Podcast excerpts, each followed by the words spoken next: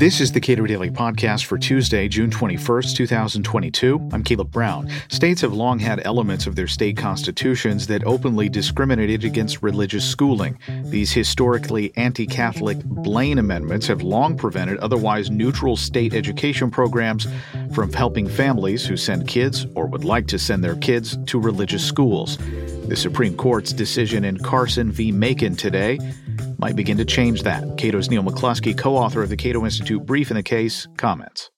Before we get into uh, the details of this particular case, what was this state of play as we understood it with respect to like the Supreme Court uh, rendering opinions that had a strong impact on educational freedom? So we've had since Zelman v. Simmons Harris, uh, which you go back to 2002, uh, a kind of long line of Supreme Court cases that essentially said uh, first, as long as schools are chosen freely by parents, it is fine if they are religious.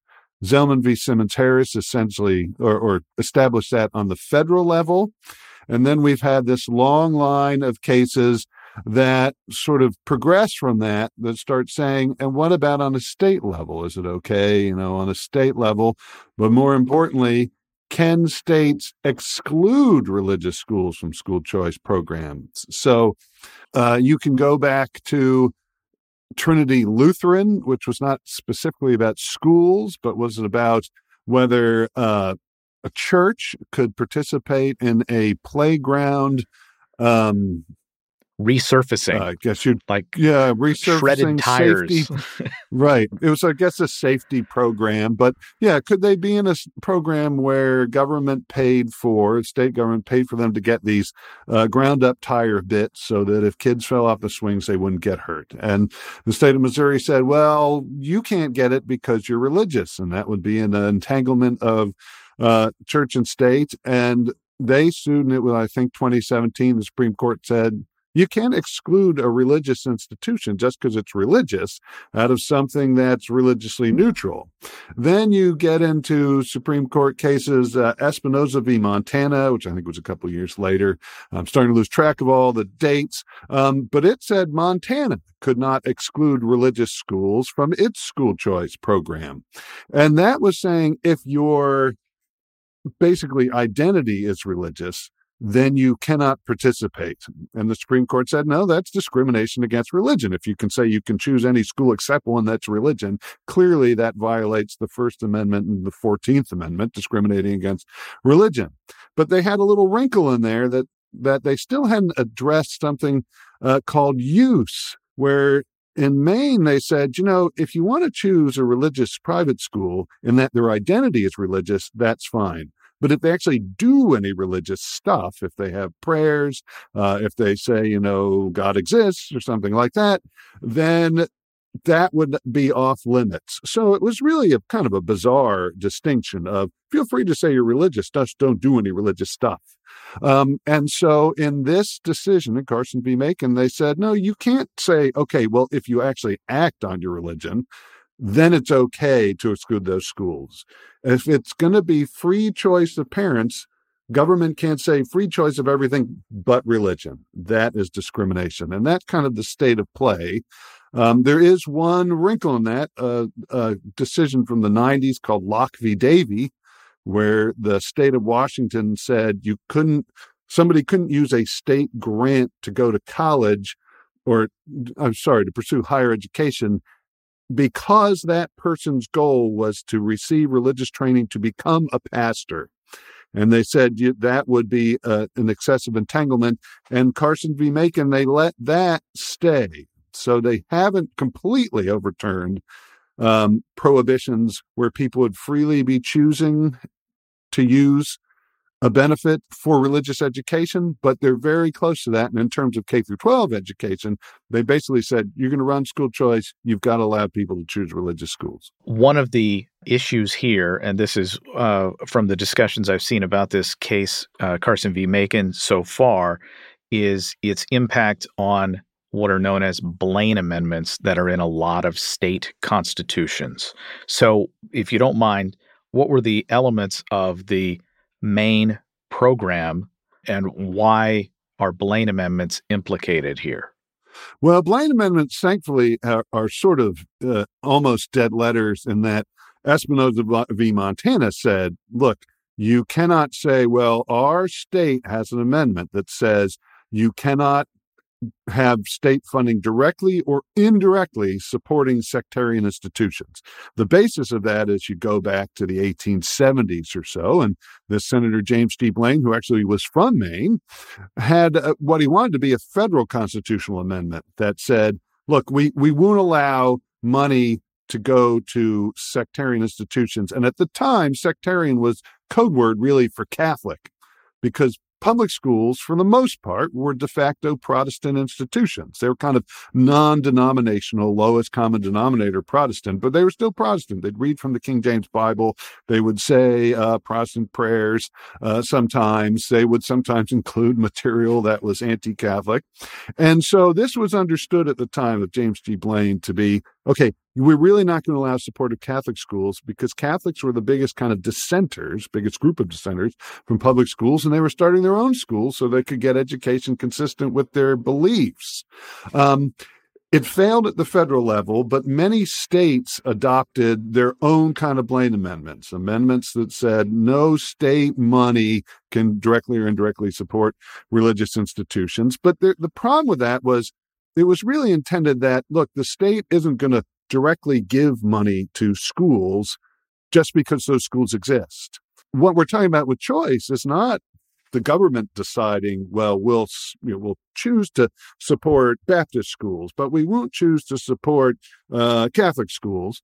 This was the principle here is free choice of individual families and students and parents and so when the government says you are free to choose anything but religion, that is a different thing than saying we will directly support some schools and not others. So Blaine amendments are kind of, I think at this point, dead letters. So what do you suspect that will that will mean for a lot of other states that are have school choice programs that, for example, both Kentucky and West Virginia have uh, uh, well, West Virginia does not have a Blaine Amendment, but uh, this case uh, has implications for school choice programs that pay specific respect to uh, religious institutions. Yeah, well, what's important in this um, case and what distinguishes it from Montana v. Espinoza is this idea of we're not saying religious schools can't uh, participate we're saying religious schools that practice their religion can't participate. The use of religion. And so, if in Kentucky, if in West Virginia, if in anywhere with a school choice program, people say, okay, well, you're welcome to choose among religious schools, but if those religious schools act on the religion, then you can't choose them, then you can't do it. I'm not actually aware of uh, other states that have this specific use distinction, uh, but they might. What we see in a lot of other states is these choice programs are now being blocked not based on religion, but did you follow the state constitution that says, you know, your rules must apply to every county as opposed to in some cases just two counties. We're seeing lots more of, of that sort of well did you follow the right kind of process within our constitution? Not religious objections. Because frankly the court has kind of torn those all down. I think this use issue was the last impediment against choice of religious schools within choice programs. I think the frontier now is do we start to say what is true, which is forcing people to support public schools, which are supposed to be secular, inherently discriminates against religion. And we're seeing more and more people talking about that. Justice Breyer talked about a lot in his dissent in Carson saying, I'm, I'm kind of worried that this is what's going to happen. But that is actually kind of the logical next step is to recognize that we shouldn't force religious people to pay for secular institutions and then if they want a religious education, they have to pay twice. A whole lot of states, the vast majority of states have Blaine amendments on the books. Yeah, they they can be there. Um, and they could stop if somebody said, look, I would like the state to fund, give a $100,000 to Saint Teachers of Greatness School, that would be a violation of the Blaine Amendment. What the Supreme Court has said is the Blaine Amendment is not applicable to a school choice program. If you have a school choice program, you cannot say someone cannot choose a religious school. So, in terms of school choice, Blaine amendments are essentially dead letters. It doesn't mean, though, that a state can now go ahead and choose to directly fund religious institutions. What it can't do is say you cannot choose a religious institution when we let you choose other types of schools. The cases you've uh, described before Carson v. Makin, they're all about religious institutions being excluded from otherwise neutral programs. In the case of Maine, there is a small wrinkle with the manner in which the uh, the program operates. What is that, and um, why might that have an impact down the road? So Maine operates something that's called a town tuitioning program, which uh, essentially what it says is, look, if you have a school district or municipality in a small rural area typically that doesn't have a big enough population to maintain it's often a high school they may have grammar schools but not the resources or population for a high school they say we will give you money to choose a private school. Um, it's Maine, New Hampshire, and Vermont have these town tuitioning programs. And so what somebody could say is, well, this the Carson v. Makin decision is really about town tuitioning. And Maine argued that, well, this is sort of peculiar because what we are trying to do is give you a substitute for public schooling. And so we could say that what you choose has to be substantially equivalent to a public school. Uh, the court said, no, um, because you only put a few, relatively few requirements on what people choose. But the most clear one is it can't be a school that's religious that acts on its religion. And so they said that that is sort of, uh, it's not really an argument that allows discrimination. It just doesn't hold up to the facts of how the program works. Um, and so you can look at Carson v. Makin and say, well, it's really only about town tuitioning, although it does start to get into these uh, debates. Like in New York, they're having this over just regular or not, private schools not connected to school choice, saying, well, they have to be substantially equivalent to public schools. Um, that sorts of sort of gets into that, but this was really the the importance of this decision is it took on this status versus use question but somebody could read it, presumably, and say, well, it doesn't apply to our school choice program because it's not town tuitioning. I think that would be a stretch, but it is something to understand that this is about a specific type of program that doesn't exist in very many states. Neal McCluskey directs the Cato Institute Center for Educational Freedom. We spoke today. Subscribe to and give a rating to the Cato Daily Podcast on your podcast platform of choice, and follow us on Twitter at Cato Podcast.